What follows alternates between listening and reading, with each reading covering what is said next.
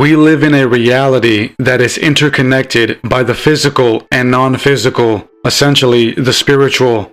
The non-physical would be everything that operates on the quantum level, like particles and waveforms, or that which is unexplainable by materialist science. The illusion of reality is that there is no spiritual aspect or force governing our experience here. Within this illusion, we find all our experiences to be real, and they are. However, what real is has been redefined over time.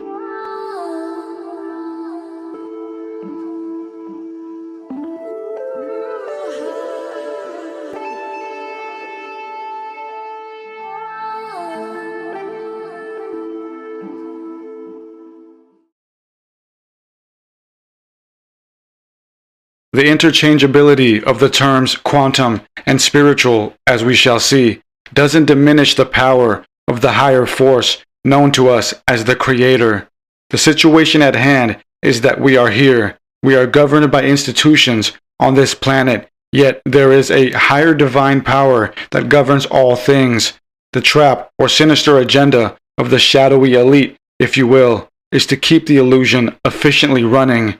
By slavishly agreeing to the institutional narrative about life and never questioning the physical reality, we limit ourselves by the illusion and in turn weaken our potential to know God and our true power. When I use the term God, I mean that in the most general of sense to denote the absolute creator of all. All the ancient religious texts speak of a creator and a process of us being placed here in this universe for some particular purpose. In this illusion, we find a sort of game being played out, a program. The goal, it seems, would be to beat the game and win in the end. Whatever that means or how that is done is up for interpretation. To understand the complex nature of the simulated reality we may live in, we must understand the cohesion between the mind and body. Through the mind, we experience reality, and through the body, we are contained in it. The central reality we all interface with is virtual. It is made up of the collective programming of the shared subpsyche.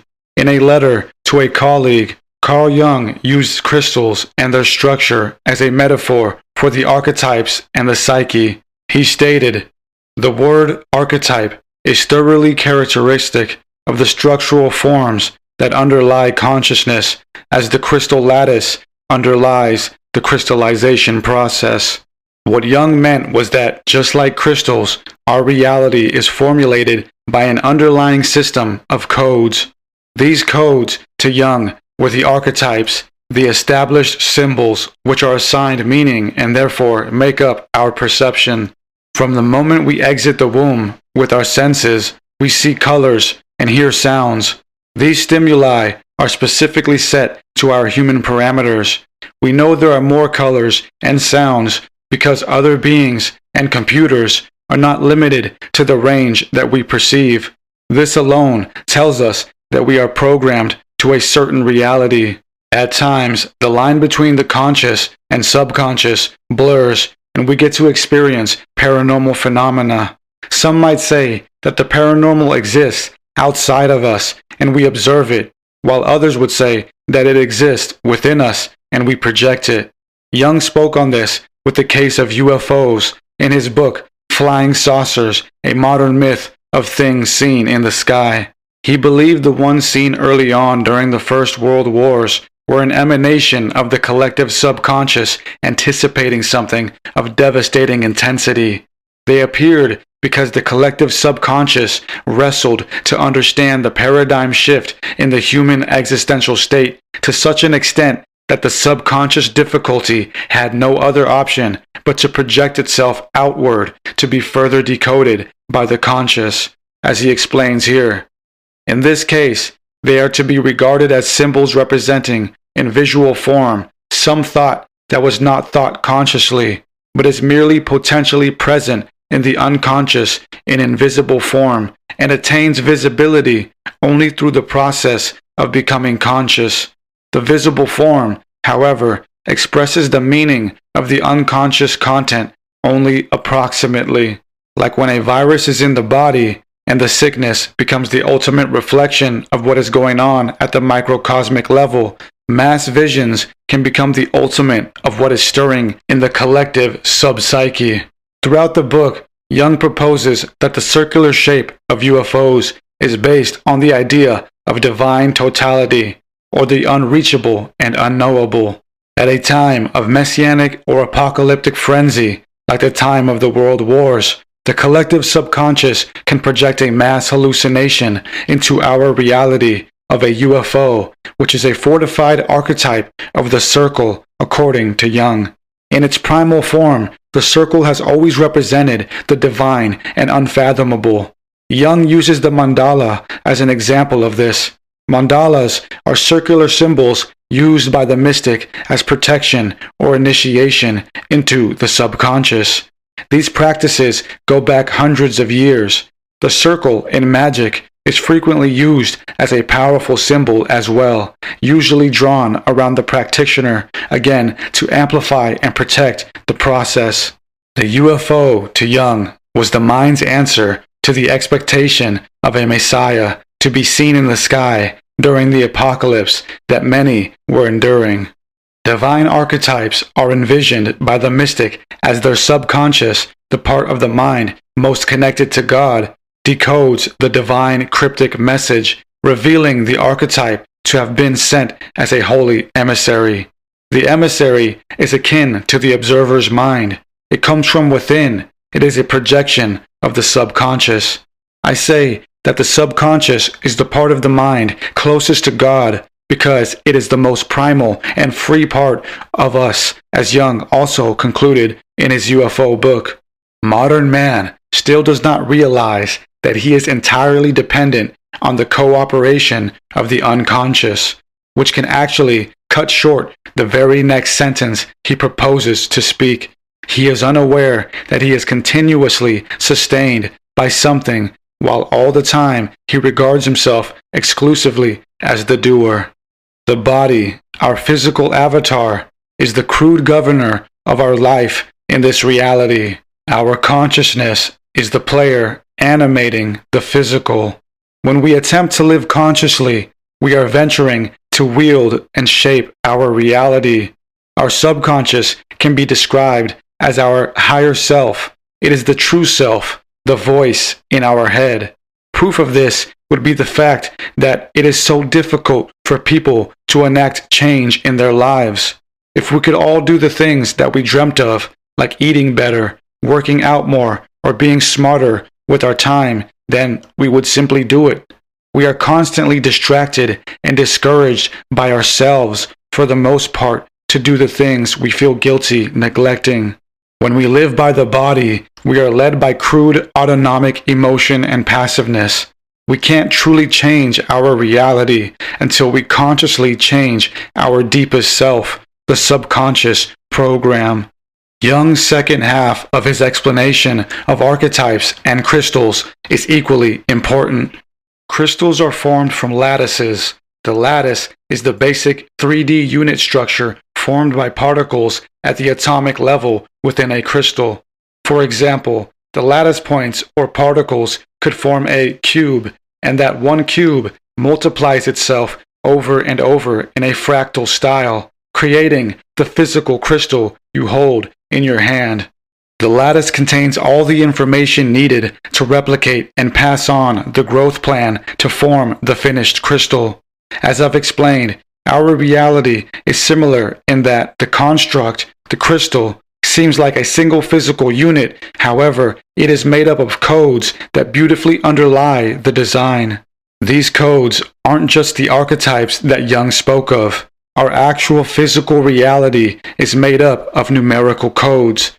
This reality we live in operates from numbers and geometry. In M I T professor Max Tegmark's book, Our Mathematical Universe, he concludes, "If you believe in an external reality independent of humans, then you must also believe that our physical reality is a mathematical structure. Everything in our world is purely mathematical, including you. The math in nature is the code that replicates the growth patterns. This is evident in the Fibonacci sequence and golden ratio.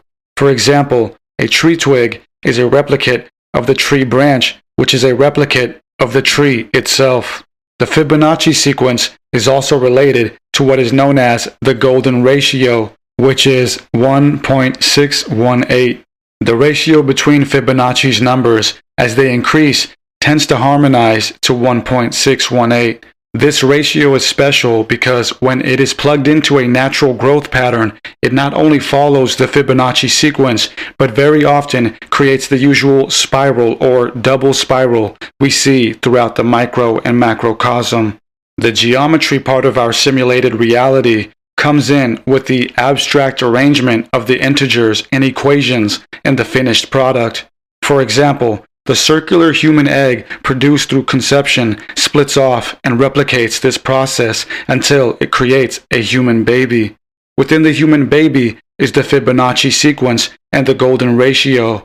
And perhaps the most obvious proof of the fractal nature of life is the fact that just like the many twigs branching from the tree, humans reproduce themselves from other humans, a never-ending fractal of people. The usual nine months it takes for a baby to be born would be a form of a systematic and numerical program that is embedded in nature. This is an equation involving numbers and geometry. Life may seem random and chaotic, but when we take a deeper look, everything is set to certain divine parameters to be sustainable. Interestingly, most scientists generally believe that the blueprint for life stems from D N A, but this has been challenged over the years. In the nineteen eighties, author and researcher Rupert Sheldrake proposed that D N A was not the fundamental building block by which all things are dictated their form. He understood that genes, the carriers of D N A, come equipped in the unit cell structure. They come as a part of the package and therefore are not the creators of cells and the macrobiological life form, whether it's an insect or human. D N A, like a light switch, simply activates certain traits. But to Sheldrake, something was underlying D N A and the cell altogether, causing it to form. He theorized that cells form from morphogenetic fields. This is done so by morphic resonance. Sheldrake has explained morphic resonance as being an energy field which carries memory and life-building codes into the next creation. In nature, various fields are invisible, yet we accept that they exist. We know that the electromagnetic field exists and can measure it with certain apparatuses. Sheldrake believes there's a field of resonance that forms cells, and although it is undetectable to us now, that doesn't mean it will be forever. The morphogenetic field is the resonance field responsible for shaping cells into their appropriate design with appropriate components. This process is probably like the science of the cymoscope or cymatics. When water molecules are hit with certain frequencies, they form specific shapes which resemble atomical structures. Each frequency creates a different structure. Similar to that process, cell structures are formulated by morphic fields that tune the cell to its specific shape and structure. The physical world is governed by quantum structures and processes such as particles, lattices, energy fields, et cetera. These are the invisible aspects that retain and activate the codes to run the programs. This overall system is the matrix that we live in. The matrix we are in is comprised of a lattice gridwork wherein the smallest of particles and waveforms make up the entirety of what we call the universe or our programmed physical reality. In short, the crystal lattice mind illusion is the concept that reality is comprised of the physical and non-physical working in conjunction to construct our universe. The crystal lattice part of it is the fact that both the physical and non-physical operate from a code system, as I've briefly explained. The mind illusion aspect of the concept has to do with the conflict of neglecting to realize that we are more than just the physical.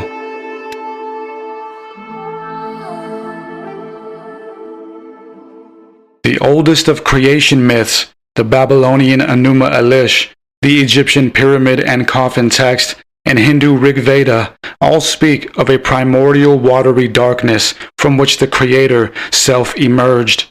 In the Babylonian Enuma Elish, we are told that before anything was created and before anything was named, Apsu created the first elemental gods with the help of the feminine Tiamat. It is said that their waters mingled, and through this process, the elemental gods were born. Interestingly, the opening lines stress that nothing had yet been named. This idea of the spoken word is a theme we will find throughout many religious cosmologies. In the overall Egyptian creation myth, we are told through the pyramid and coffin texts, with the former going back to the third millennium B C, that in the beginning there was watery darkness. From this watery darkness emerged the first being, Atum. Atum then later created the elemental gods by speaking with the Nun, the watery darkness. Atum was a sort of androgynous being who was self-created and sort of brought forth the first gods from out of itself. The Rig Veda, the earliest of Vedic Sanskrit texts going back to fifteen hundred B C, speaks of creation in its Nasadiya Sukta, praise of knowledge. This text speaks of a cosmic water that preceded all things, and from this watery darkness sprang forth the One who created all living things. Of course, all three of these cultural creation myths are reflected in the Torah's opening lines, where we are told God created the heavens and the earth. In the opening passage, we are told that God's Spirit was hovering over the primordial waters when He declared, "Let there be light." In each of these creation stories, we find three key similarities: primeval watery darkness, a self-created being, and life spoken into existence. This wateriness was the source ether, the cosmic ether, which is the source connectivity, the mother of all wave channels. Different imitations of the primeval cosmic water could be the ocean, radio waves, thought waves, wind, the morphogenetic field. It is the spirit of all things. The spirit itself isn't conscious. It only allows the availability of consciousness, just as the ocean itself isn't alive but allows life to form. The self-created God was the source of all consciousness, which is the mind that animates the connective underlying waves. For example, a radio has radio waves, but it's only static until the broadcaster taps into them. The Creator was the first mind and ego to identify with self. The third aspect of creation was the vibration or manifestation of physicality. Although we would tend to think of vibration and the cosmic ether as the same, they are fundamentally different. This is explained in quantum physics.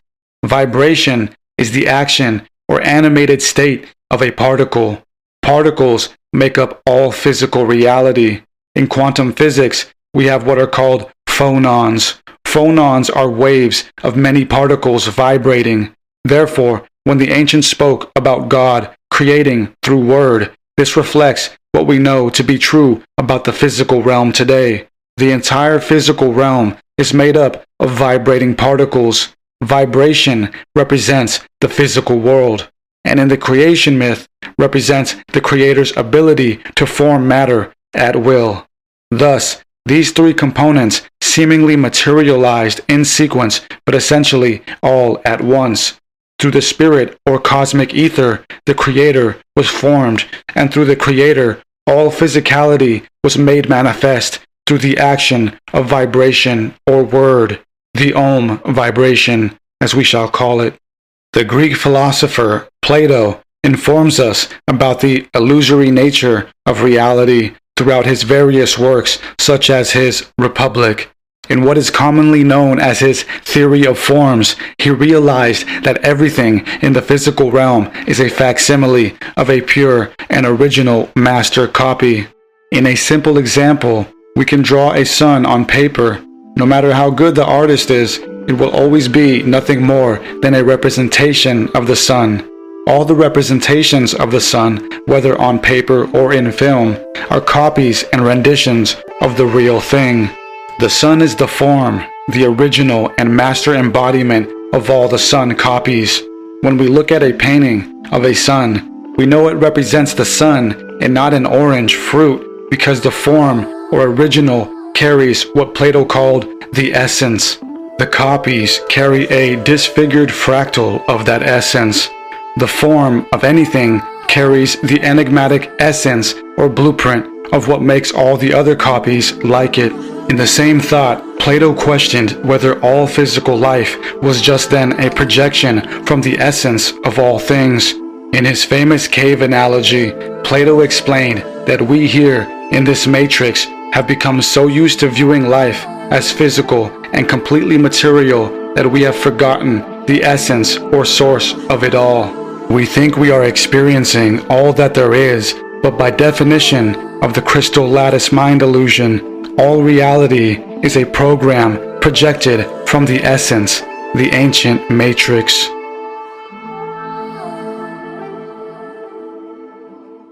Human development spans millions of years.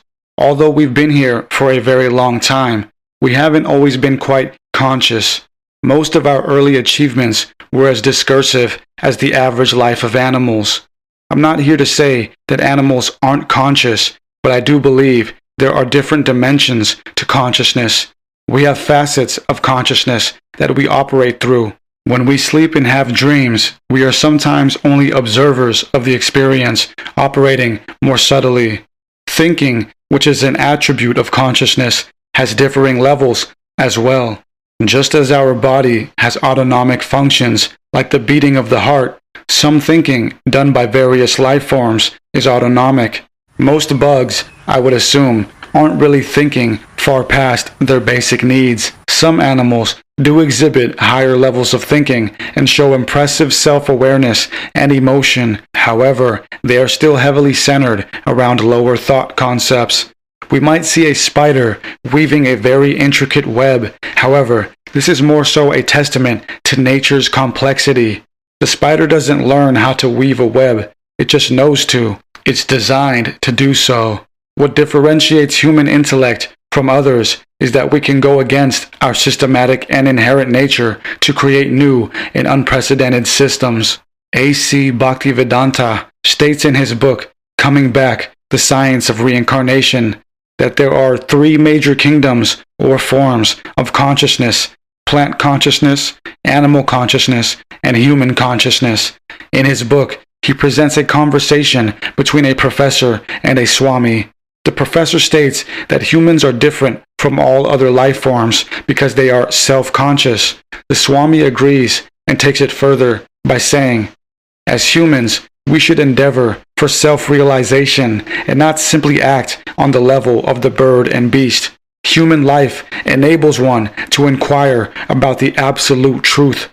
This should be the goal of all works. So, with that, not only does our mind have varying facets of consciousness, but also there are different levels of thinking and consciousness among the biological kingdoms. In the world of anthropology, what separates us from our very own hominid ancestors is the ability to formulate symbols and language. Our previously less cognitive ancestors are described by scientists as non-linguistic and non-symbolic organisms. We existed for many millions of years before suddenly, about forty to fifty thousand years ago, our cognitive intellect dramatically expanded to what we are familiar with today. This instant boost in consciousness is a mystery to anthropologists and scientists alike. Ian Tattersall, paleoanthropologist and a curator for the American Museum of Natural History in New York, has analyzed this mystery. In his article, What Happened in the Origin of Human Consciousness, Tattersall explains that one of the most fascinating details about the origins of our modern cognition is that it vastly postdates our modern Homo sapiens skeletal system. Our modern skeletal system can be traced back at least one hundred thousand years ago with modern remains in Israel. So, for millions of years, we weren't even Homo sapiens. Then about one hundred thousand years ago, we developed the current Homo sapiens skeletal structure. And then fifty thousand years ago, we suddenly gained consciousness in the way that we view it now. It was as if our minds just turned on and we became self-aware. This is evidence that the upgrade in our cognitive ability was not due to some slow process of evolution. It was instigated by some outside force. Alfred Wallace, essentially the co-founder of Darwinism, who conceived the idea of natural selection, later realized that natural selection couldn't account for the complex cognitive usages of the human mind. Wallace and Darwin were colleagues who shared information and notes on their developing theory of evolution. Wallace is accredited for having in part formulated the theory of Darwinism. However, it wasn't very long after that he realized, although the theory could explain a lot of the mundane adaptations of biological life, it couldn't thoroughly explain the magnificent complexity of the human mind. In a letter sent in eighteen sixty-nine to a colleague, Wallace wrote, "It seems to me that if we once admit the necessity of any action beyond natural selection in developing man, we have no reason whatever for confining that agency to his brain. On the mere doctrine of chances, it seems to me in the highest degree improbable that so many points of structure, all tending to favor his mental development, should concur in man alone of all animals." In a letter to his colleague, E B Polton, which wasn't publicized till after his death, Wallace goes on even further with his views, stating, "I know that non-human intelligences exist, that there are minds disconnected from a physical brain, that there is, therefore, a spiritual world. This is not, for me, a belief merely, but knowledge founded on the long-continued observation of facts, and such knowledge must modify my views as to the origin and nature of human faculty." In various writings of Wallace's, such as his Miracles in Modern Spiritualism, he revealed certain mystical experiences he witnessed. In attending various seance parties throughout the mid eighteen sixties to early seventies, he saw various unbelievable phenomena. He beheld tables levitating, objects moving, and even beings materializing in front of him and the rest of the party, whom they sometimes conversed with. What's fascinating is that some of these feats were deliberately called upon by certain mediums, some with more experience than others. In some cases, certain mediums would materialize certain strange beings which would then shortly be absorbed back into the medium's body. This was a testament to the power of the mind and showed that consciousness was far more mysterious and powerful than some measly occurrence of natural selection. In what was Wallace's final addendum to his long research on natural selection, The Limits of Natural Selection as Applied to Man, he concluded about consciousness that if a material element or a combination of a thousand material elements and a molecule are alike unconscious, it is impossible for us to believe that the mere addition of one, two, or a thousand other material elements to form a more complex molecule could in any way tend to produce a self-conscious existence. Wallace was not convinced that mere particles could formulate the complex and powerful uniqueness of consciousness. Getting back to Ian Tattersall's anthropological essay on Homo sapiens' cognitive jump, he and scientists alike attribute the invention of language as the jumping point for the steep incline in human mental abilities, as he states here, "The biological neural capacity underwriting the radically new behavioral mode arose as an incidental exaptation in the same process that produced the new skeletal structure of Homo sapiens, but that it lay unexpressed until it was discovered by means of a cultural innovation, plausibly the invention of language." The mainstream view of consciousness and how it operates is based on the notion that it originates in the brain. These theories belong to the class of reductionist.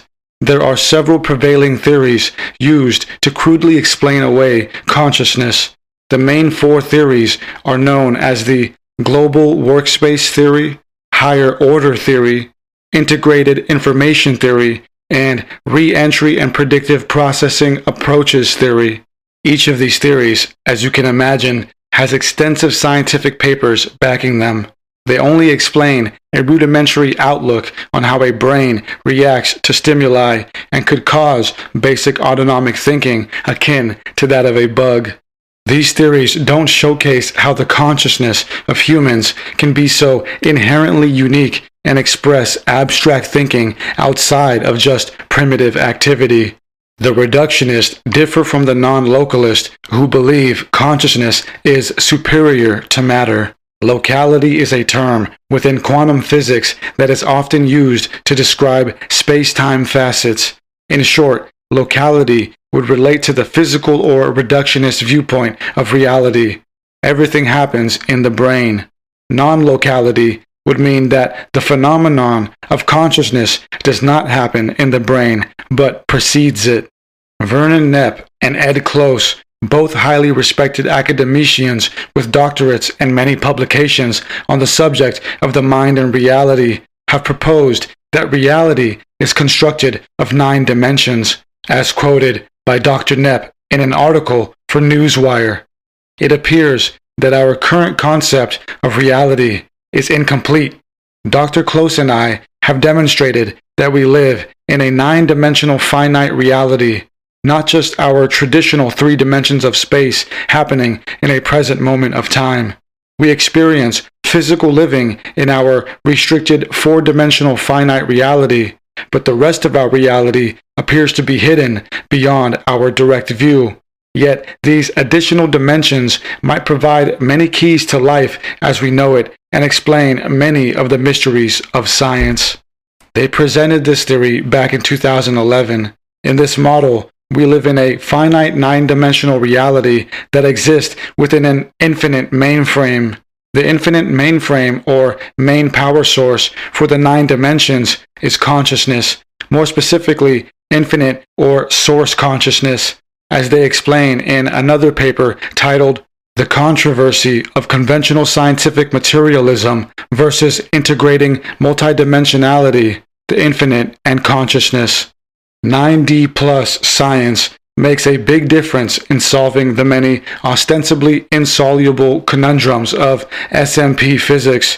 This existence includes a consciousness that most in the physical reality don't even realize exists, because it likely reflects a pervasive higher consciousness mainly outside the brain. This extended consciousness interfaces continuously with our finite reality. It reflects both the infinite continuity, but it even occurs at the most fundamental quantized level. This hidden force is the infinite source that manifests the physical world, from the very subatomic level to the biggest of macro structures. They coined this force the Gimel, as they explain. Gimel is the connection between consciousness, life, and the atomic structure, and that the potential for conscious life existed in the mutable mass and energy of quarks even before they became the first protium atoms of physical reality. Mathematically, Gimel necessarily has to exist in union with any particle in the universe for that particle to be stable. Without Gimel, the spinning vortical atoms would be unstable and asymmetrical about their axes and would, in effect, fly apart. Our world and the physical universe could not exist. The reductionist point of view doesn't explain non-local phenomena or the vast uniqueness of individual identity and experience. It doesn't conclusively explain the origin of consciousness, and that's because, like the non-localists have detailed, consciousness seems to be superior and antecedent to the physical world. It only has the illusion of being controlled by the brain in this reality. The brain is the physical representation of who we are in this matrix, but the brain doesn't exist. Science teaches us also that everything we see is a mere representation of vibrating information that our brains pick up, process, then project into a form. If this is so, then our brain, which is also a physical object, is a mere representation of some energy field we are processing. But that would be a paradox. How can our brains process themselves as an image and project it? If all we are is a brain, then if we were to take the power of perception away from every living creature, all that would be underlying central reality and the universe would be a bunch of flaccid brains floating in some strange nothingness. The truth is, we aren't our brains.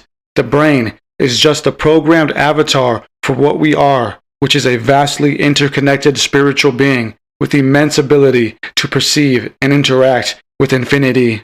If the brain and body did just fine, operating on a crude level for millions of years, why then would it need to implement consciousness and exceed to such high levels, giving it the ability to create abstract structures and systems outside of nature?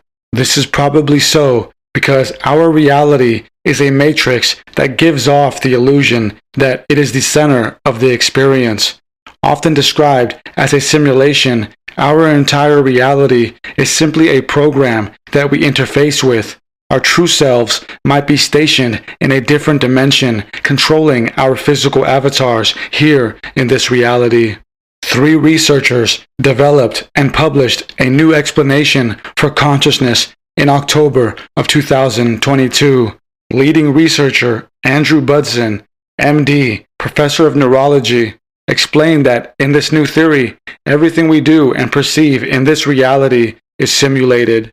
It's simulated in the sense that it doesn't occur instantaneously. Our actions are programmed and then executed afterward, as he explains in this quote here. What is completely new about this theory is that it suggests we don't perceive the world, make decisions, or perform actions directly. Instead, we do all these things unconsciously and then, about half a second later, consciously remember doing them. The implication would be that our subconscious is the real driver of what we do consciously. As I mentioned earlier, it is through our subconscious that programming takes place. The reason it's hard to fight addiction and bad habits is that our conscious mind isn't strong enough alone. It isn't the only aspect of us. Budson also touches on this, saying, "Even our thoughts are not generally under our conscious control. This lack of control is why we may have difficulty stopping a stream of thoughts running through our head as we're trying to go to sleep, and also why mindfulness is hard." The idea that we have two minds is not something far-fetched. Most people in the world experience what is known as an internal dialogue, also known as inner speech. It's the subconscious and its inciting through language that consciousness seems to strengthen. This speaking to oneself is a form of communication with the subconscious. It is a helpful tool for memory-based learning. In the field of anthropology, the main trait that separated modern Homo sapiens from the other hominids was the invention of language and symbolism. Anthropologists might suggest that conscious awareness developed long ago to fortify memory and real-time feedback learning. Internal dialogue is the sensation of being able to hear your voice in your head. Not everyone has an internal dialogue. It's estimated that about half of the population experiences one. Internal dialogue is the same as a character in a movie having their thoughts play out loud while they're thinking, except in this case, the only person that hears the voice would be you. Many are shocked on both sides to know that people of the opposite experience exist. American psychologist Julian Jaynes proposed a fascinating theory in his nineteen seventy-six book, The Origin of Consciousness in the Breakdown of the Bicameral Mind, relating to inner dialogue and the subconscious mind. In his book, he postulated that not too long ago, all humans heard a loud and prominent voice in their heads. Julian Jaynes proclaims that the shift from the bicameral mind, the prevailing voice in our mind dictating to us, only occurred about three thousand years ago. He believes this voice was the driving factor for many decisions that were made by our ancestors. He gives various pieces of evidence that are exhibited in the writings of the ancient world. In Hammurabi's Law Code, he gives exaltation to the Babylonian god Marduk, and although Hammurabi presents his creative laws. As James points out, the two hundred eighty-two lines were seemingly predicated to him by his god. These decrees were quite literally heard and channeled by Hammurabi. James proposed that the mind of our ancient ancestors was different. They viewed reality in a way we don't fully comprehend. According to the bicameral mind theory, our ancestors weren't just using the idea of the gods as an excuse to rule over people and enact change. They were indeed hallucinating the gods and hearing their voices and at times seeing them.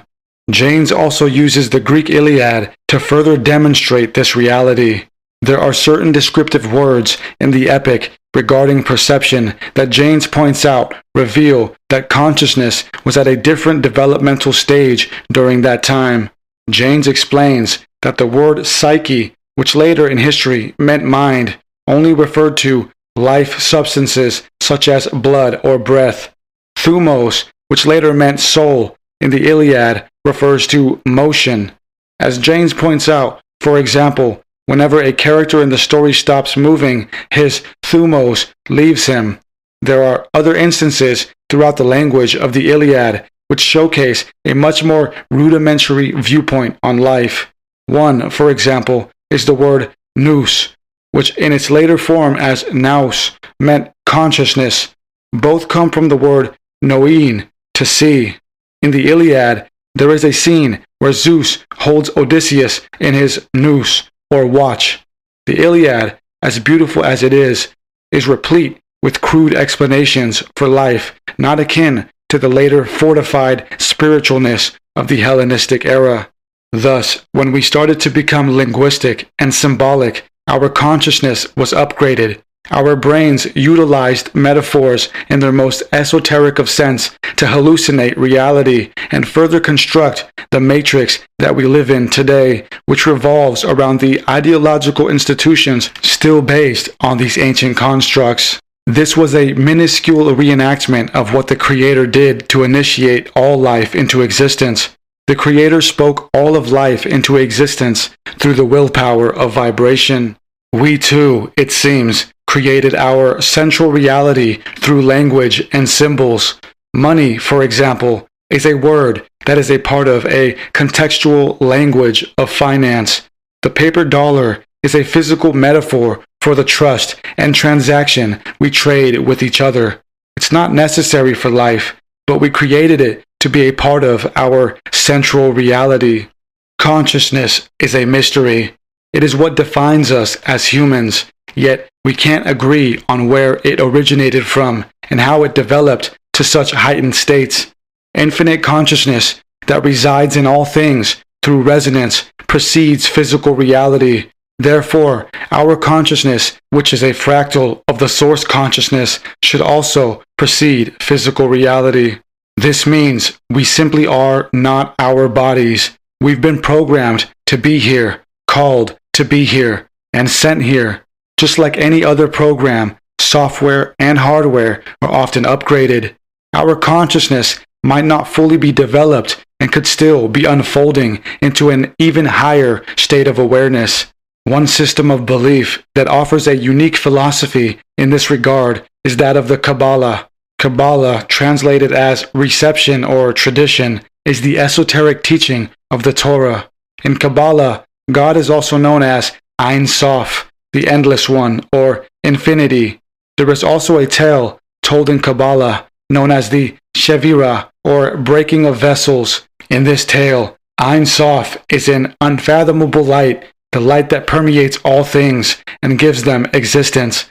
This light, God, attempted to create a universe before this one and intricately placed parts of itself within the physical vessels that would reflect its light via other beings or planets, whatever it desired. But its light was too much to bear, and all things shattered, not being able to withhold the essence of Ein Sof. In the next universe, this one we are currently in, the Ein Sof committed what is known in Kabbalah as Simsum, self-limitation. In the Ein Sof's second attempt at creating a sustainable universe and reality, it had to sustain some of itself, its light, to give everything else a chance to thrive and express its being to the fullest. This drawback of the Creator obscured it, making it seem as if it's nowhere to be found, yet everywhere, in all places, allowing us to exist. In the Kabbalistic approach, God is the infinite consciousness expressed as light, which in quantum physics would be the energy fields that comprise all matter. The Creator, the Ein Sof, gave rise to us and our consciousness. We are fractals of its consciousness, and God, the hidden God, the Ein Sof of the unknowable light, is everything that we see.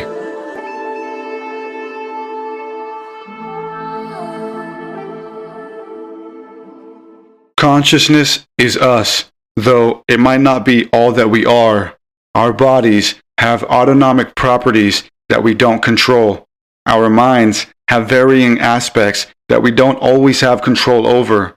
The self that we are and identify with is just one component of the spiritual machine, the human body and mind. With the spiritual machine, we interface with reality. We have barely begun to understand the non-localist phenomena and science which demonstrate that consciousness is separate and superior to matter. If the ancient matrix was the true beginning of all things, then all things are in one way or another a fractal or reflection of the first consciousness, God, if you will. Erwin Schrödinger, eighteen eighty-seven to nineteen sixty-one, a famous theoretical physicist, Nobel Prize winner, and pioneer of quantum physics, was also known for having controversial non-materialist views at a time when the materialist reigned supreme. Schrödinger believed that there only exists one mind in the universe and everything else is an illusory split perception of it. He stated this in what is probably his most famous quote, "The total number of minds in the universe is one." In fact, consciousness is a singularity phasing within all beings. Schrödinger also believed that consciousness preceded matter and could not be explained by materialist science, as quoted here. Consciousness cannot be accounted for in physical terms, for consciousness is absolutely fundamental. It cannot be accounted for in terms of anything else. The ancient matrix is expressed throughout the universe and in clever ways is disguised as other forms of energy and power. The game of physical life is willpower, the ability to obtain and retain one's destiny. The mind power that we interface with is the one consciousness, the creator consciousness of the ancient matrix. But in the physical realm, second to the mind is the galvanizing power that is represented as energy. Our daily lives are sustained by various energy grids, such as the electrical grid, the internet grid, and the mechanical machines that run from fuel sources. But the entire universe runs off a basic set of grids that we call the four fundamental forces of nature. They are called the electromagnetic force, weak force, strong force, and gravitational force. The electromagnetic force is a combination of electrically charged particles, objects, or biostructures which produce a magnetic field. The weak force, also known as the weak nuclear interaction, is the force that is responsible for particle decay or transition. The strong force, strong nuclear interaction, is what squeezes and holds together all matter from subatomic particles to atoms and thus our physical structures. The fourth and final force is the gravitational force. The particles that make up the gravitational force as of now are only theoretical. The other forces have been observed and tested in many experiments. However, the gravitational force can only be detected by its effects. It's invisible even to our most advanced technology. Gravity is the force that causes objects in the universe, both micro and macro, to pull and spiral toward each other. It's the force that sets the proverbial clockwork into motion. With the four forces, we have electricity, emissions, structure, and clockwork, the four children of the ancient matrix's cosmic ether, which are all forces of ethers in their own right. However, there could be another powerful energy grid that exists throughout the universe that could be tapped into and used as a free energy source. From that energy grid, fantastic capabilities could be gained. Governments around the world, for centuries, have attempted to build efficient and powerful weapons and systems, trying out various power sources for them. Example, fossil fuels, radioactivity, solar power, and other types. With the recent U F O disclosure around the world, particularly in the U S, we've been witness to a unique energy source, one that seems to have anti-gravity properties and some sort of advanced self-energizing power source. Although these recent events have been the first time many people around the world have seen such incredible technology on display, it might not be the first time many governments around the world have been acquainted with it. The American military and intelligence sectors have been studying and working on building anti-gravity technology since at least the nineteen fifties. The modern timeline of the U S military intelligence work on anti-gravity systems starts with George S. Trimble, Vice President of R I A S, Research Institute for Advanced Study, in the nineteen fifties. R I A S was a branch of the Glenn L. Martin Company, which converted into the Martin Marietta and eventually into the now infamous Lockheed in nineteen ninety-five to form Lockheed Martin. Lockheed Martin and its branch, Skunk Works, have been rumored over the years to be involved with reverse engineering extraterrestrial craft to construct anti-gravity machines. Ben Rich, former head of Lockheed Skunk Works, is widely quoted as ominously stating, "We now know how to travel to the stars. The Air Force has just given us a contract to take E T back home." Lockheed is a massive American corporation with work and advancements in aerospace, arms, defense, information, security, and technology.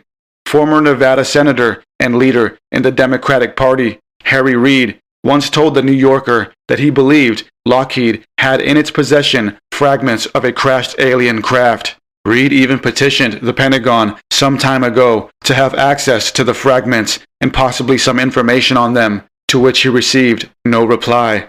Trimble, the nineteen fifties head of R I A S, put together a team of brilliant scientists and engineers to tackle the anti-gravity challenges. Trimble was featured alongside his colleagues in the New York Herald Tribune in nineteen fifty-six in articles written by aviation journalist Ansel Talbert. In one of those articles, Talbert reveals, "The current efforts to understand gravity and universal gravitation, both at the subatomic level and at the level of the universe, have the positive backing today of many of America's outstanding physicists. These include Doctor Edward Teller of the University of California, who received prime credit for developing the hydrogen bomb, Doctor J. Robert Oppenheimer, director of the Institute for Advanced Study at Princeton, Doctor Freeman J. Dyson, a theoretical physicist, and Doctor John A. Wheeler, professor of physics at Princeton University, who made important contributions to America's first nuclear fission project."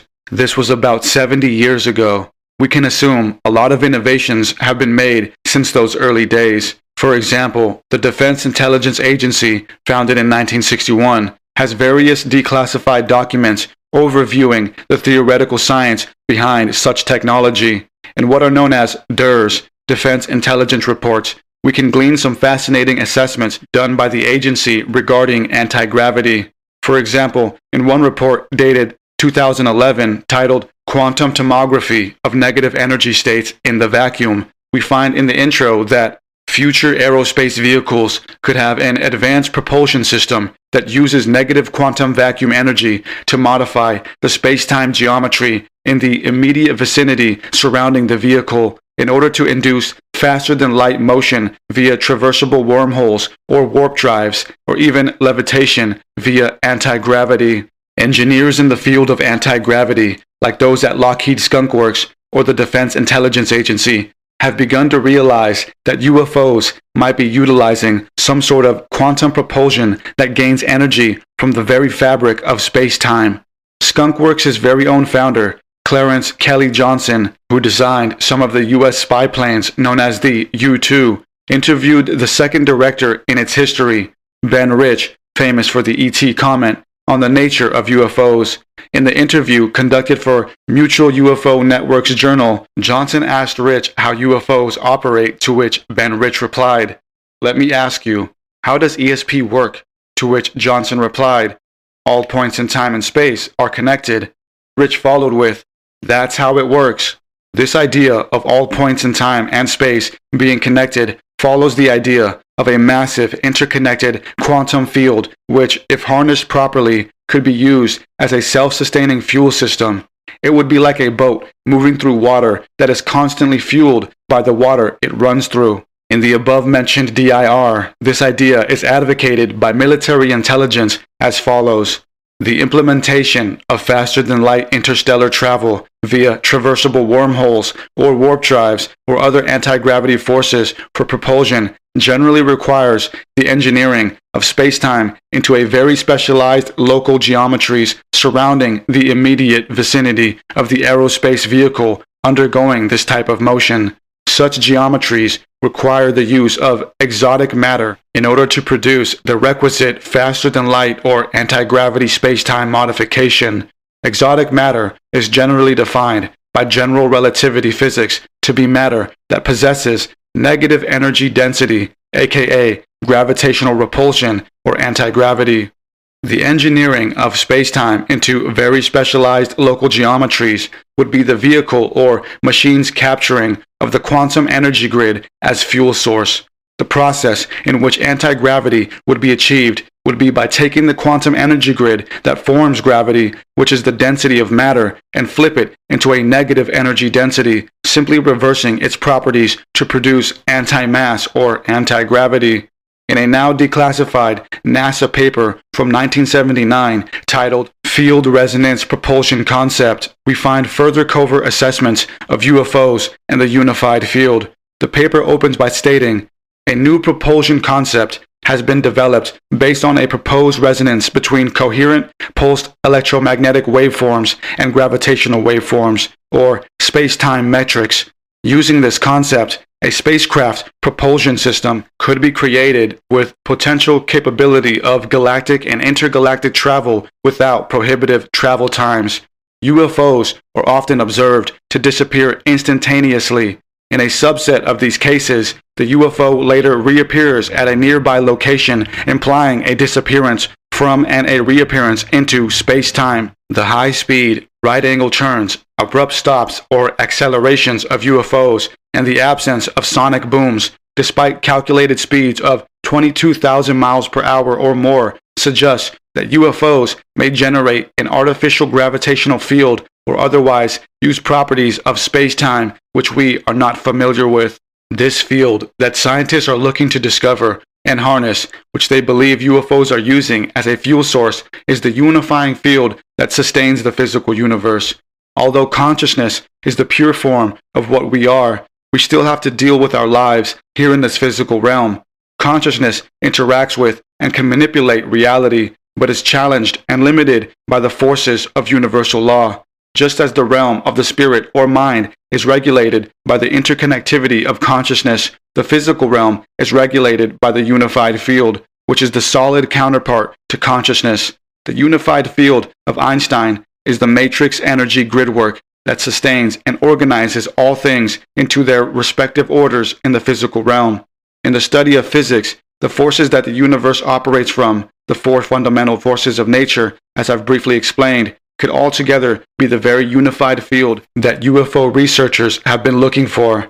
The designers of these supposed U F Os might have simply found a way to unify all four of the known forces to work as a propulsion fuel source. Tying them all together would forge them into a powerful force that could be used to achieve the seemingly impossible space travel and warp drive of the future. Knowing that the four forces are connected throughout the universe means the potential to use the forces as an endless sea of fuel.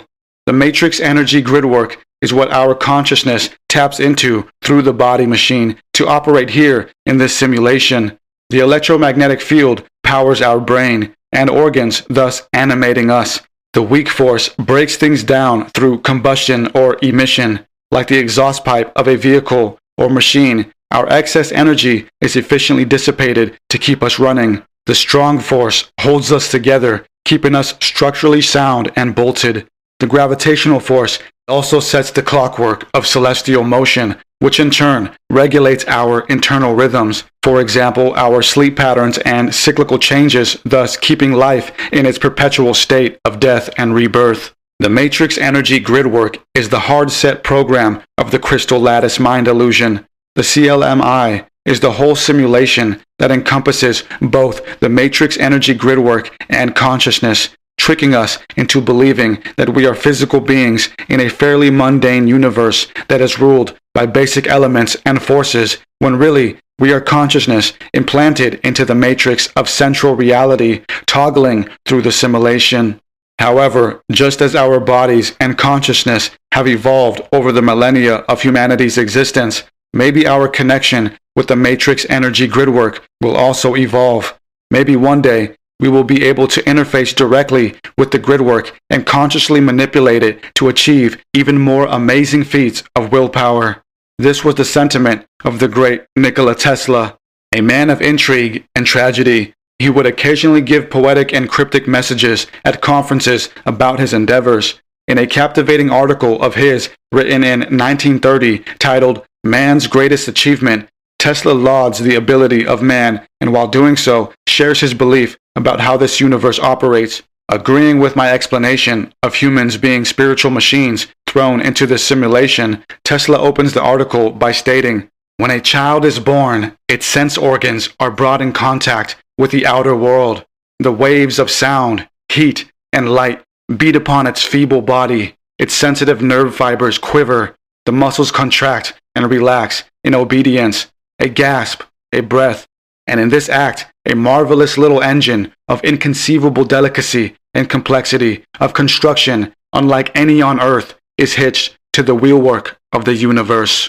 Tesla follows by exalting man's ability to harness nature's power and wield it to his means. For example, he subdues and puts to his service the fierce, devastating spark of Prometheus, the titanic forces of the waterfall, the wind, and the tide. He tames the thundering bolt of Jove and annihilates time and space. Most curiously, he correlates the Hindu cosmological perspective with his understanding of the natural forces. He compares the Hindu Akasha with what he understood at the time to be luminiferous ether, again, the unified matrix energy gridwork, as he astonishingly elucidates here. Long ago, man recognized that all perceptible matter comes from a primary substance of a tenuity beyond conception and filling all space, the Akasha or luminiferous ether, which is acted upon by the life-giving prana, or creative force, calling into existence in never-ending cycles all things and phenomena. Tesla too inquires if this energy is capturable, stating, "Can man control this grandest, most awe-inspiring of all processes in nature? Can he harness her inexhaustible energies to perform all their functions at his bidding? If he could do this, he would have powers almost unlimited and supernatural. At his command, with but a slight effort on his part, old worlds would disappear, and new ones of his planning would spring into being. To create and annihilate material substance, cause it to aggregate in forms according to his desire, would be the supreme manifestation of the power of man's mind, his most complete triumph over the physical world, his crowning achievement, which would place him beside his creator and fulfill his ultimate destiny." In nineteen thirty-eight, just a short five years before he passed away, he excitingly furthered his thoughts on this concept, unfortunately only giving us a hint at what he discovered. In a speech he gave for the Institute of Immigrant Welfare, he stated, "During the succeeding two years, eighteen ninety-three and eighteen ninety-four, of intense concentration, I was fortunate enough to make two far-reaching discoveries. The first was a dynamic theory of gravity, which I have worked out in all details and hope to give to the world very soon. It explains the causes of this force and the motions of the heavenly bodies under its influence so satisfactorily that it will put an end to idle speculation and false conceptions. Only the existence of a field of force can account for the motions of the bodies as observed. All literature on this subject is futile and destined to oblivion. So are all attempts to explain the workings of the universe without recognizing the existence of the ether and the indispensable function it plays in the phenomena. My second discovery was of a physical truth of the greatest importance. as I have searched the entire scientific records in more than a half dozen languages for a long time without finding the least anticipation. I consider myself the original discoverer of this truth, which can be expressed by the statement, there is no energy in matter other than that received from the environment. It applies rigorously to molecules and atoms as well as to the largest heavenly bodies and to all matter in the universe in any phase of its existence, from its very formation to its ultimate disintegration. Sadly, Tesla passed away without being able to give us in detail what it was he discovered, but we can infer from his statements what he meant. For one, it's clear that in the mind of Tesla, the etheric force is responsible for the motion of the universe, that the unified field exists and is superior to matter. In the second proclamation that he discloses, which he was hesitant to reveal, we are told that it has to do with the nature of all matter, from planets down to atoms. He also compellingly claims that this truth that he discovered has yet to be stated in any scientific academia, making him a prophetic genius. He never fully disclosed the truth, for he passed away five years later, but we can assume that in his day, when modern-day quantum physics was non-existent, what he realized was that if ether is the mother of all matter, and mind is not matter, then mind is superior to matter and is responsible for all that we see. In other words, we live in an illusion, a crystal lattice mind illusion. Tesla was at the forefront of these ideas almost one hundred years ago. With him went his secrets, but since his lively days, there have been others who have come to similar conclusions. Some of these got too close to the truth and mysteriously disappeared.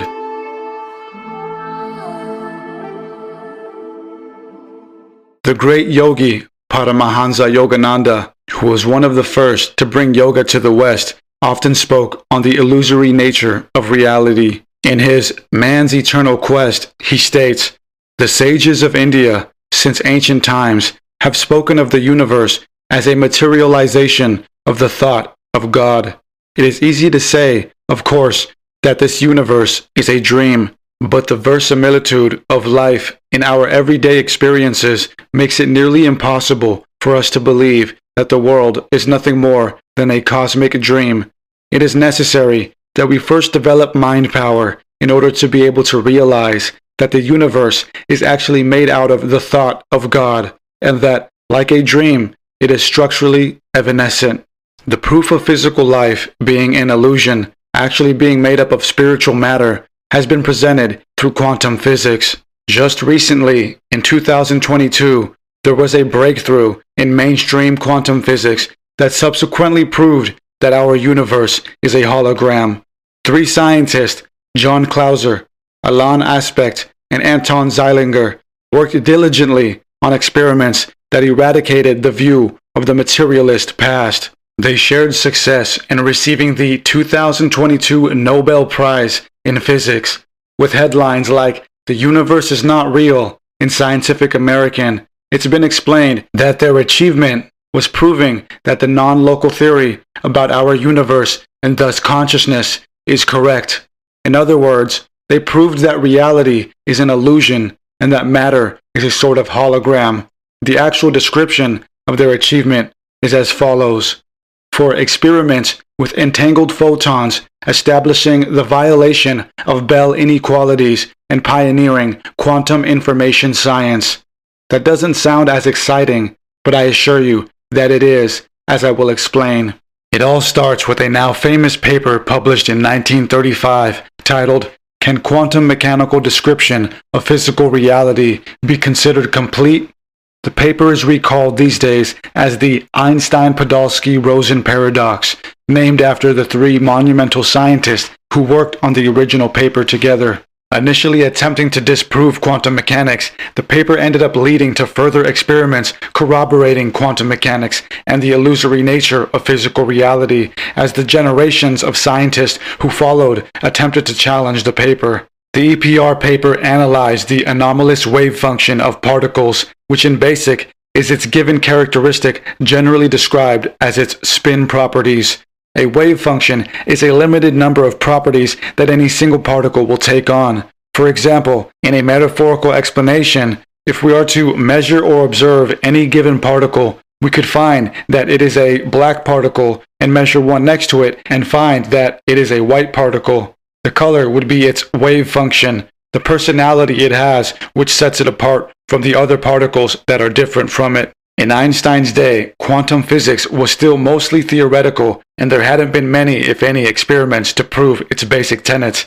Einstein and his colleagues analyzed the theoretical science behind quantum physics and decided if quantum physics, which allows for non-locality, were to be true, then the materialistic determinism of Einstein's theory of relativity, the standard model for how the universe worked, could not be true. Non-locality means that particles can change their wave function spontaneously and can interact with other particles through entanglement faster than the speed of light from any distance in the universe. This, Einstein famously called spooky action at a distance. The hypothesis that the E P R paper analyzed was the phenomenon of quantum entanglement. According to quantum physics, the moment two particles become entangled, either naturally or artificially, they instantaneously relate information that causes one another to react. Entanglement means they form telepathic communication. Since each particle has a set of wave functions it can bear, when particles become entangled, they automatically express the opposite functions. For a metaphorical example, if one is white, the other will become black. The quantum theory claims that if we were to find an entangled particle that has a counterpart on the other side of the universe, light years away, by looking at the wave function of the observed particle, we instantly are able to know what state the other particle is in without having to travel to the other side of the universe to check. What makes this all the more spookier is that quantum physics states a particle doesn't take on any form or function until we observe it. And because we observe it, then it scurries into a form, and instantaneously its entangled counterparticle assumes the opposite form. The two thousand twenty-two Nobel Prize recipients finalized experiments that they had been conducting over decades that finally proved that particles at their quantum level are in quantum superposition. Superposition means that a particle is practically non-existent or in a state of purgatory awaiting to be assigned a wave function state. It's in a state of infinite possibilities prior to being limited to a dedicated state. What makes a particle appear and assemble into a specified state, example black or white, is the mere observation of it by either human eyes or some photo capturing device. This strange correlation between us observing the particle and it choosing to manifest essentially means that when particles or objects aren't being observed, that they aren't there, or are some flowing, colorful wave of energy waiting to be downloaded by the mind and projected as an object by the simulation. This realization is immense for so many reasons. The potentiality or the power of quantum systems is grand. Quantum computing could send signals to and from without any impedance. As of now, all of our computer systems run off a binary code of numerical zeros and ones called bits. Quantum systems would run off quantum bits called qubits. A traditional computer requires an exponential amount of processing power to perform just a fraction of what a quantum computer could do. From a spiritual standpoint, it means we could create deep connections with the universe and receive all sorts of information, potentially from the past or future. It seems as if Yogananda was correct in assuming that this universe is but a fanciful dream from the mind of God. It's all just some malleable ether realm. What makes this matrix real is our minds. Our consciousness fuels physical reality. When physicality ceases to exist, our minds still exist. But if consciousness was to disappear, all things would cease to exist.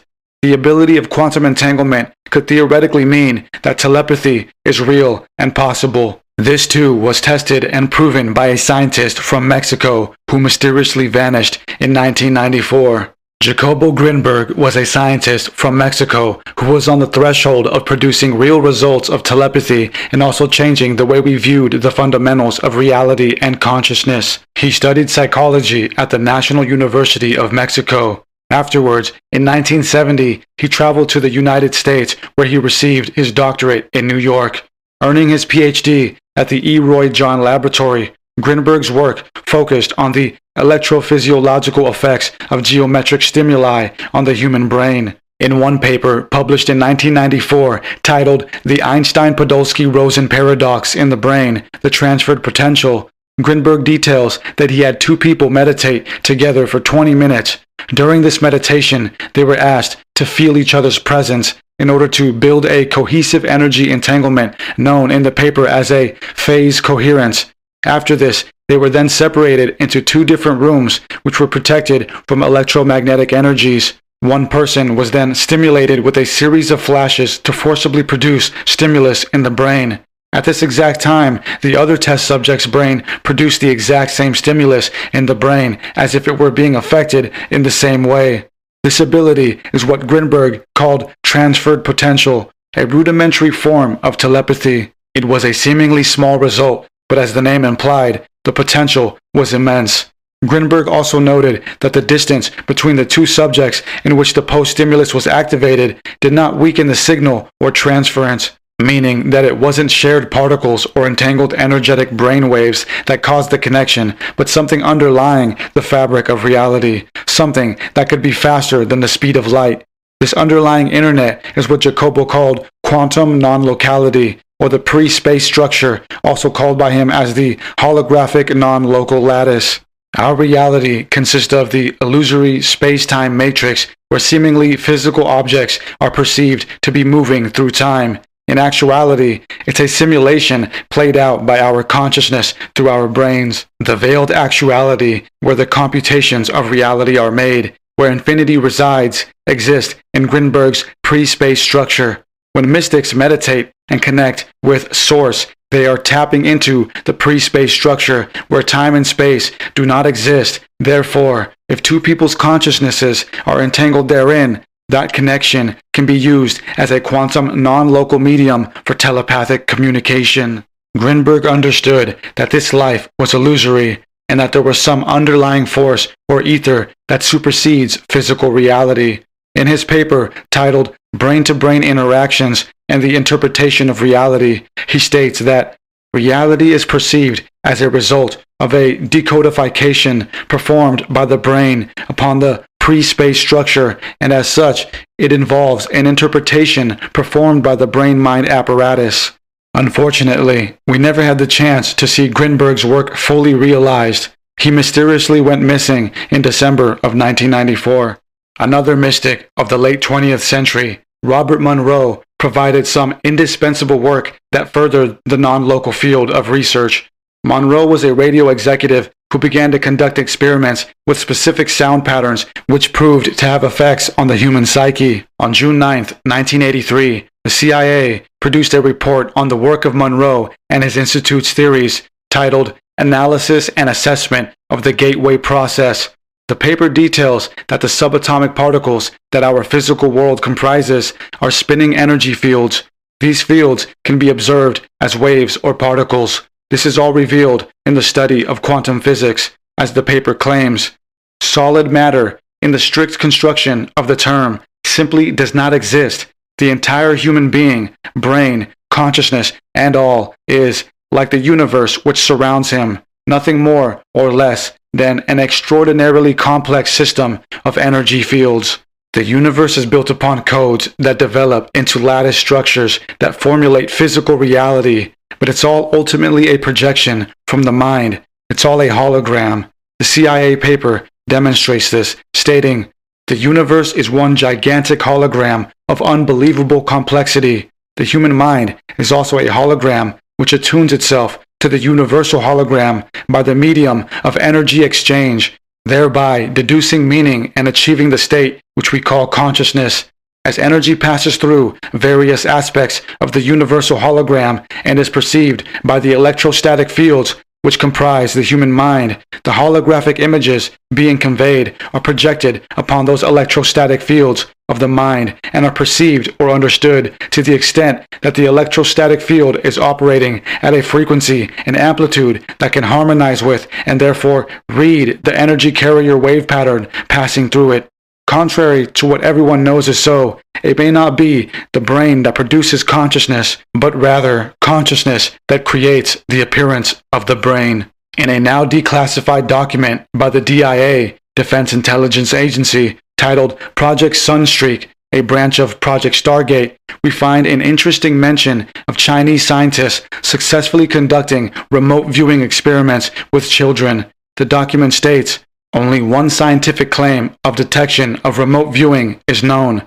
Chinese scientists claim to have detected remote viewing during their experiments with children. There isn't anything else said about this instance in the document. In another document pertaining to the same D I A C I A remote viewing programs titled Developing Psi Psychic Capabilities Among Japanese Children According to the Chinese Way, we find a bit more info. The document briefly states that there was a T B S Vision documentary in Japan with the aim to document a joint Japan-China project to induce E S P among both Chinese and Japanese school children by Chinese methods.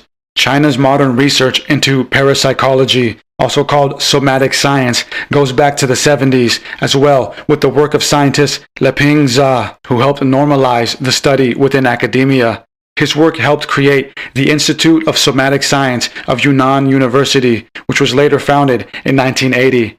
This institute would go on to perform many experiments in the field of E S P. In addition to the university, there is also the more recent International Chinese Parapsychology Association, centered in Hong Kong. Some extraordinary claims have been made by the researchers about their work with blind children. They've claimed to teach children how to tap into their inner spiritual quantum powers to achieve paranormal abilities. In a brief summary article by one of the founding professors, Yi Feng Cheng, titled Psi Research in China, we learn of these claims.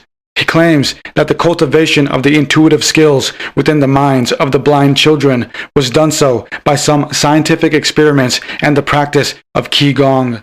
This practice is an ancient metaphysical system of honing the mind-body connection through meditative energy methods, similar to Grinberg's methods of tapping into the non-local lattice via meditative tuning and thus quantum entanglement within the pre-space structure. Qigong uses the life force or energetic field around us to make deliberate changes to our physical bodies. Chang claims that through meticulous training methods, they were able to teach the kids how to see with touch. They were able to decode images drawn on paper and even describe what color they were. Even more extraordinary, Chang claims the children developed telepathic abilities among each other and could collectively move objects with telekinesis. Yi Feng Cheng has developed some interesting theories on how parapsychology might be possible. He believed that outside of the four fundamental forces of nature, there was a fifth force, which he termed the thought field. All of this somatic science is possible when we understand that consciousness precedes and is superior to physical matter. It is the mind that creates the physical world and not the other way around. Through the cosmic ether, we can unlock other sensibilities and broaden our consciousness to acquire some amazing powers that can change the physical world we experience. It is no secret now that governments around the world have experimented with parapsychological phenomena. These abilities could be used for the well-being and advancement of the human race, but most of the time, the global military-industrial complex uses these powers for war efforts. The mind is powerful, and if fully understood and unlocked, we could tap into the matrix energy gridwork and elevate our consciousness to be interconnected with the limitless energy of the universe to uplift our health and happiness among each other. There are networks of nefarious groups on Earth who seek to control the crystal lattice mind illusion to perpetuate its detrimental aspects that keep us subdued in a central reality, benefiting to their agendas.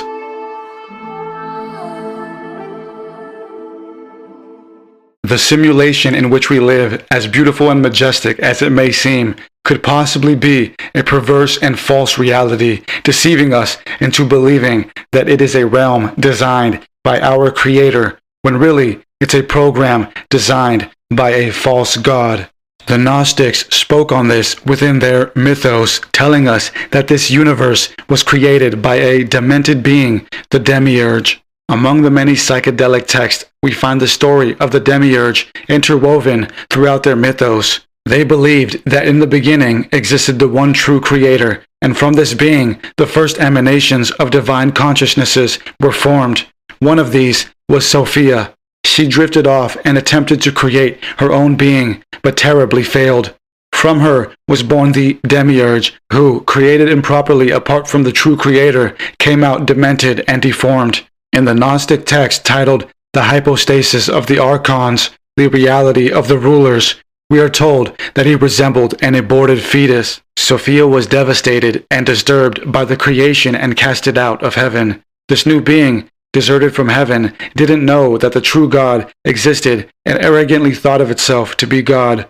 The Demiurge created an entourage of servants known as Archons, rulers, who helped him create a new universe, and that universe is the one we live in. The Gnostic worldview was a blend of Greek philosophy and the Judeo-Christian teachings. As I presented earlier, Plato believed our world was a shadow of the real world, or essence of all things. The New Testament frequently refers to this earth as the domain of Satan, as in the case when Jesus is meditating in the desert and Satan offers him the whole world, which Jesus denies. In John five nineteen, we are told, "We know that we are God's children and that the whole world lies under the power of the evil one."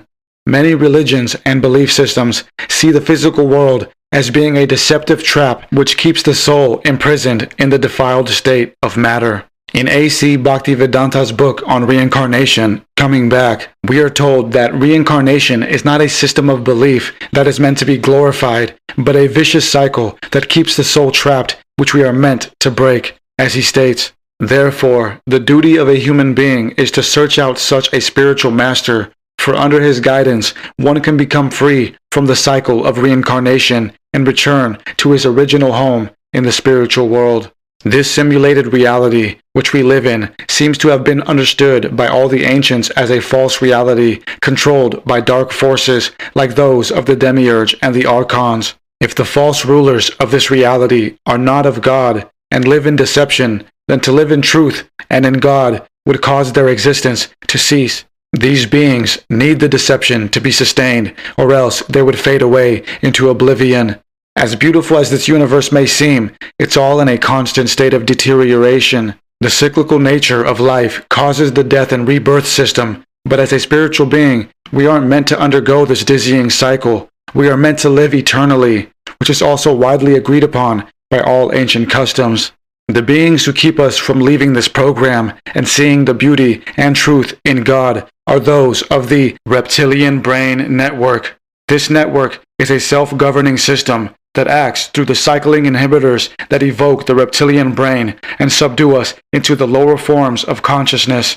As we are fed low-quality reality, we ingest and express low-quality existence. The reptilian brain, or R-complex, was termed by American neuroscientist Paul D. MacLean in the nineteen fifties. The reptilian brain, or primal instinctive areas of the brain, deal with hunger, sex, territorial defense, fear, et cetera. The reptilian brain, mostly residing in the amygdala, controls the fear and pleasure circuits. It controls the basic animalistic behaviors of the human mind and also takes care of autonomic functions that don't require conscious thinking, that are a part of repetitive action. We use our reptilian brain, for instance, when we drive home tired after work, as we zone out to music, not fully realizing we've traveled all that distance to arrive so quickly. The reptilian brain allows the mind to operate on an unconscious level in order to have a docile mass which doesn't revolt or ask defying questions. The shadowy elite would simply need to subtly evoke the reptilian brain within the population. This could be done so through the use of fear-mongering. The news channels of today are constantly programming us to fear some foreign threat or to fear one another. Fear is a quick and cheap way to call forth the reptilian brain. When we are in a state of fight or flight, when being faced with real danger, this quick focusing from the primal mind is useful. When we are constantly told to be fearful and it becomes a daily reality, we submerge ourselves into the frequency of the reptilian brain and live in a lower quality of consciousness. When we are in that lower quality of consciousness, we will be more susceptible to following governmental orders. When we are fearing for our lives due to some global threat, we turn to the rulers of the world, who in that moment give off a perceived presence of superiority. The truth is, we are all capable of being strong, healthy, and independent. The corporatocracy uses subliminal messaging and primal triggers to induce the reptilian brain to take precedent in our waking consciousness. By appealing to our basic instincts, sex, hunger, competition, et cetera, we are influenced to buy products that fuel the elite of the world while our lives remain unchanged outside of the secular pomp that we masquerade in. Our minds are shaped by unseen forces deploying archons in our daily lives meant to change our conscious behavior. The shaping of the minds of the populace through advertising started with Edward Bernays.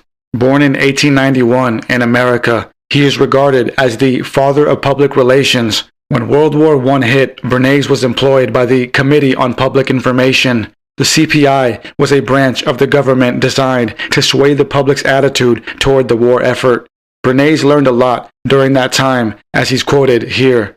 "There was one basic lesson I learned in the C P I. That efforts comparable to those applied by the C P I to affect the attitudes of the enemy, of neutrals and people of this country could be applied with equal facility to peacetime pursuits.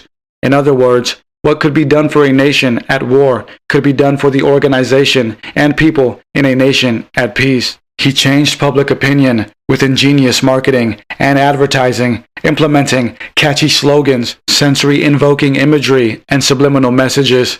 He did this at the behest of his big-time paying customers who sought to make large profits off of the societal change.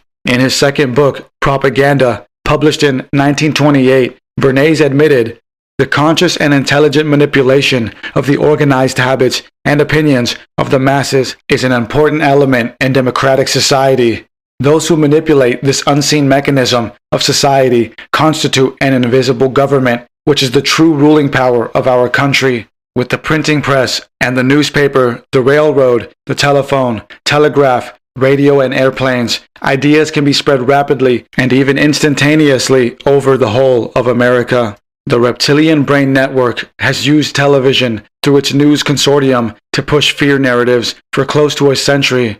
J P Morgan, an American mogul monster with an international reach of financial and corporate control and unprecedented success and riches, was the first to unify the American press in propaganda efforts. The merging of media companies has continued through the decades. As of now, only six major conglomerates own ninety percent of the U S media industry. Going back to Jacobo Grinberg and his work with telepathy and the pre-space structure, we find a more harrowing revelation about the central reality. Each person is a conduit for the matrix and therefore could be used to infect or infiltrate it with a desired reality, as is stated here by Grinberg.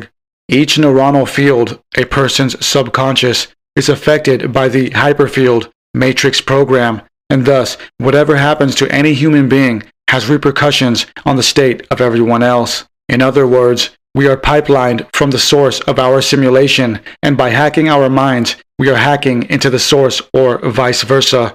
If the collective reality exists because we are all conforming to its space-time rules, then anyone who has an invested and profitable share of the entirety of it needs the mass to conform in order for the mundane reality to be sustained.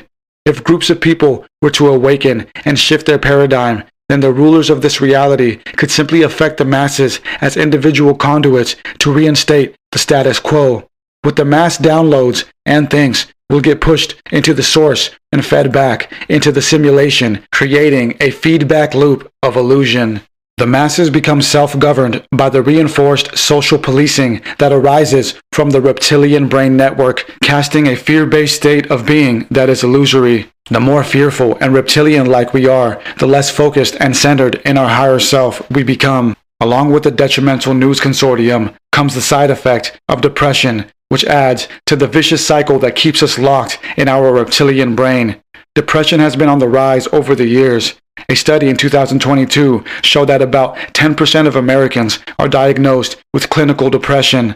That's about thirty-three million people walking around operating from a low vibration.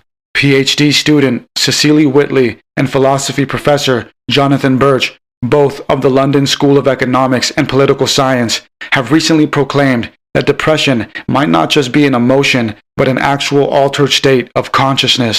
They propose that depression belongs in the category of global states of consciousness.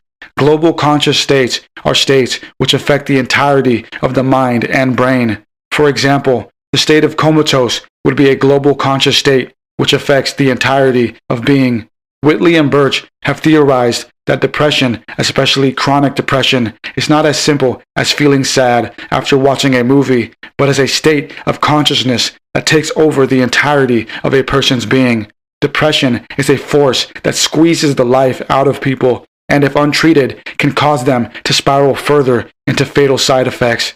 Whitley explains in her paper titled Depression as a Disorder of Consciousness that when an individual is depressed, she departs from a state of wakefulness to a distinctive depressive state of consciousness, a change which is reflected in an experience of an existential shift. The changes an individual undergoes when she becomes depressed resemble and are changes of the same kind as the changes to her experience that occur when she departs from waking consciousness and starts dreaming. Whitley tells us that depression envelops a person's consciousness and shifts their mind into a lower vibration. Where most people would be living in waking consciousness, the depressed person is living in a subtle and indistinctive reality. At that point, they lose their higher self and individuality and are controlled by the parasitical nature of depression. Turning back to the Gnostic worldview with the archons, we see that the energetic demons are at play in different forms in our modern world. The term archons means rulers. Anything that is controlling or ruling us is an archon, unseen forces guided by the drive to deteriorate our soul or well-being have universally been regarded as evil, demonic, archonic, et cetera. Depression is an unseen force. We don't see it physically gripping our lives, but it can and does. Again, the root of the issue is a conscious one. The power of our mind is special, and that's why the shadowy elite and the reptilian brain network seek to attack it. If depression is truly a global conscious state issue, then that means it needs to be treated as so. It won't be fixed with temporary means. It can only be fixed with a complete purification and restructuring of the person's mind from within towards the external. It's clear that the leaders of our country and the world aren't interested in actually creating a healthy and spiritually sound world. They are focused on profits, and in order to make those profits, they need to keep us poor, destitute, and unconscious. Along with depression and slaving away for basic needs, most people turn to poor dieting just to quickly keep up with the rat race. And unhealthy food is on every corner, readily available to answer to the needs of the reptilian brain, which is consistently being zapped by the archons around it. If we aren't operating from a higher consciousness, our lack of financial stability will restrict us to poor options, and our degraded environment will infect our lives with stressing experiences. These experiences will lead us to make destructive choices, which in turn keeps us in the reptilian brain of low vibration. This low vibration will breed depression, which will alter our entire consciousness to become passive and narrow, only focusing on the minimal effort to get by. This will lead to the death of the soul, if not the death of the body. We are easily influenced by the cheap tricks of the archons, because when we live in the lower vibration, we seek validation from outside ourselves. We look to external authorities for guidance in what we should do and how we should eat. When we do so, we leave ourselves at the whim of the leaders of the corporatocracy who are only seeking to make a profit by furthering our demise. A lot of the destruction these days centers around our love for social media, which drives our cultural ambition to be superficial, which distracts us from our true self. The impulse to look at our screen isn't just a glance at it. It's a reaction to the multitude of reptilian brain instincts firing off at once as a response to the plethora of fear and pleasure possibilities in that one second. The chance of receiving a comment or a message, for example, for positive or negative reasons could mean the difference of whether we're being accepted or disapproved by the world. The addiction and impulse we go through is caused by our reptilian brain freaking out in a world full of flashing and blinding lights that block our higher brain and mind from operating. We become distracted by meaningless substance that stops us from focusing on issues that need real attention and nurturing in our lives. This escaping of our spiritual reality causes us to spiral further into the madness of the simulation. Thoughts, or brainwaves, which are expressions of consciousness, are the real driving force behind physical reality. We are consciousness, so in other words, we are thoughts. Because we are actually consciousness, thoughts are our individual ether creations, which can start off as imaginative, but have the potential to be manifested into matter through the process of willpower. Thoughts are the fundamental building blocks of willpower. To control someone's thoughts would be to indirectly control the very essence of what they are and what they can become. The less conscious and human we are, and the more robotic and reptilian-like we become, the more we stray from our divine creator. The obsession to merge ourselves with technology can be dangerous and can lead to the severe separation from our true self. The advancement of A I technologies might exacerbate the issue and force us into a world where most humans won't be necessary anyway, as the elite create a new workforce that doesn't require rights or payment. The archons, or shadowy elite, have conglomerated to bring forth this possibility of rendering us useless by weaving a nexus of global corporatocratic agencies seeking to diminish and control our sovereignty. This has been done so through the globalist agenda. The globalist agenda was bred from the Industrial Revolution. The Industrial Revolution brought forth aggressive minds who sought to take advantage of the shift from a national agricultural society to an international corporatocratic society, which would be run by a few at the top and self-policed by machine systems. The globalist philosophy, born out of the twentieth century, has slowly developed into a science of mass population control. The push towards a one-world government system has required the subliminal programming social engineers to integrate the archonic nexus to corner the general population into vulnerable positions to be subjugated by the globalist vision of the world. The C I A document that I briefly covered earlier, Project Gateway, mentions in its vast scientific explanations as to how the quantum spiritual realms work that there exist lower vibrational entities. This is a concerning statement. These lower vibrational entities could be the actual existing archons or evil energy beings who have infiltrated our realm throughout the ages to attack us, or they could be a part of the Creator's design in order to test us.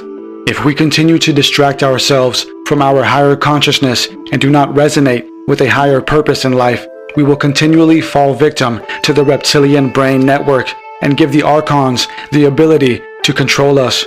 Eric Newman's nineteen seventy book, The Origin and History of Consciousness, sums up the importance of higher thinking, as he states, "Only with the progressive systemization of consciousness is there an increase of conscious continuity, a strengthening of the will, and a capacity for voluntary action, which in modern man are the hallmarks of ego consciousness.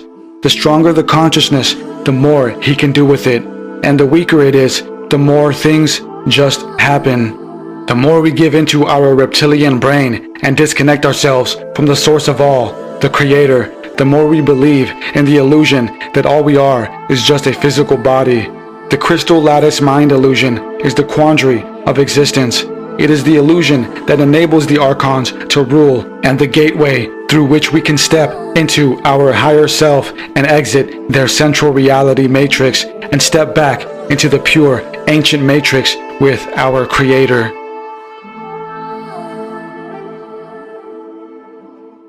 In the knowable realm, the form of the good is the last thing to be seen, and it is reached only with difficulty. Once one has seen it, however, one must conclude that it is the cause of all that is correct and beautiful in anything, that it produces both light and its source in the visible realm, and that in the intelligible realm it controls and provides truth and understanding, so that anyone who is to act sensibly in private or public must see it. In the quote above, Plato explains through his theory of forms that the essence of what good is comes from an ultimate goodness that instills this spirit into all things that reflect it. Writing centuries before Christianity, Plato recognized that there was a source for all that we see, a creator that bestows us with a soul. Our souls are pieces shaped out of the source of all souls, that of the creator's energy. This energy is the higher consciousness responsible for our very existence. The crystal lattice mind illusion indicates that we have been placed in an intricate simulation by this higher consciousness. The simulation we are in is based on repeating cyclical systems. This is apparent in all things as we watch the seasons pass, the planets and constellations circle in the night sky, and our very breathing rising and falling. Ascension is achieved through connecting deeply with our Creator through the natural cyclical processes that allow us to fully realize who we are and what we're capable of. We can tap into these cyclical systems by first starting with our bodies through meditation. Within us are energy fields that can be harnessed and utilized through transcendental meditation. When we meditate, we are focusing the internal cycles and taking control of them. And when we do this, some interesting phenomena can happen. When we focus our internal energy fields, we can extend and strengthen them by connecting further into the external energy forces that are a part of the matrix energy grid work. This process can be activated through Kundalini awakening. Kundalini meditation comes to us primarily from the Hindu Upanishad text eight hundred to five hundred B C. Kundalini refers to a life force which rests within our body at the base of our spine, which can be activated and circulated throughout our body as a life force to elevate our consciousness. This force is described in Hinduism as Kundalini Shakti, literally meaning coiled serpent. When this serpent energy is activated, it powerfully outstretches throughout the body and creates a potent force. This force is not just some superstition of ancient religion. Rather, it's a practical force that was known and described by ancient religions such as Hinduism. The yogis of old taught us how to activate this life force through various yoga and meditation techniques. In the Garanda Samhita, one of the classical early modern Hindu texts, we find an early explanation of the potentiality of Kundalini. The great goddess Kundalini, the primordial energy of the self, sleeps in the sexual region of the body. She has a form rather like a serpent, having three and one half coils. As long as she remains asleep, the individual soul is limited and true knowledge does not arise.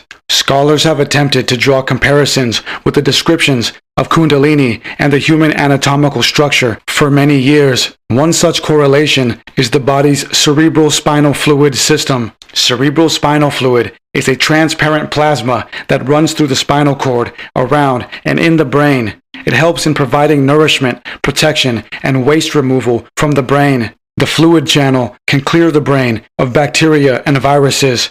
In an article for the N I H's National Library of Medicine titled Physiology, Cerebrospinal Fluid, we find that C S F is propelled along the neural axis from the site of secretion to the site of absorption, mainly by the rhythmic systolic pulse wave within the choroidal arteries. Lesser determinants of C S F flow are frequency of respiration, posture, venous pressure of the jugular vein, and physical effort on the individual, and time of day.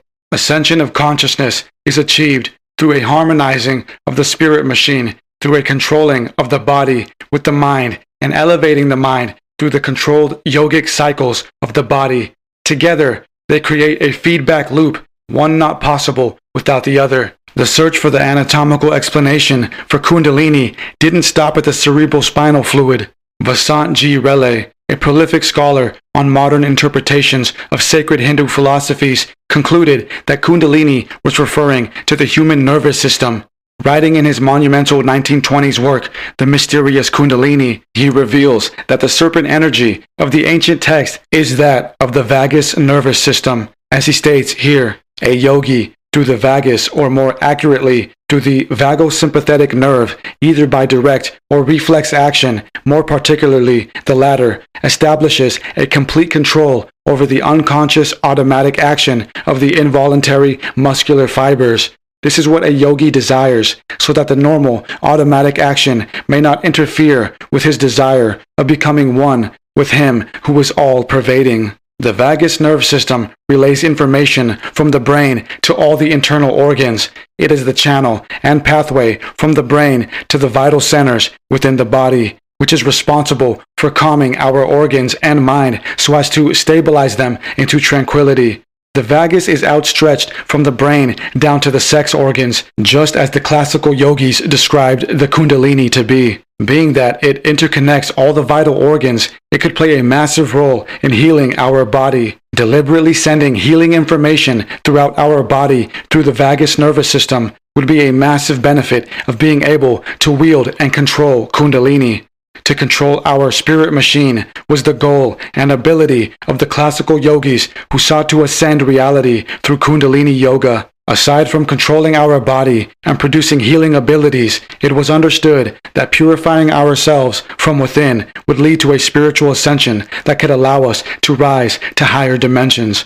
By clearing ourselves of the low energies caused by the central reality's reptilian brain network, we elevate our spirit machine, and with it, we can change our subconscious programming, creating a deliberate self-reprogramming that in effect creates an elevated reality as this energy is fed into the source and delivered back to us where it is received in the subdimension of our consciousness.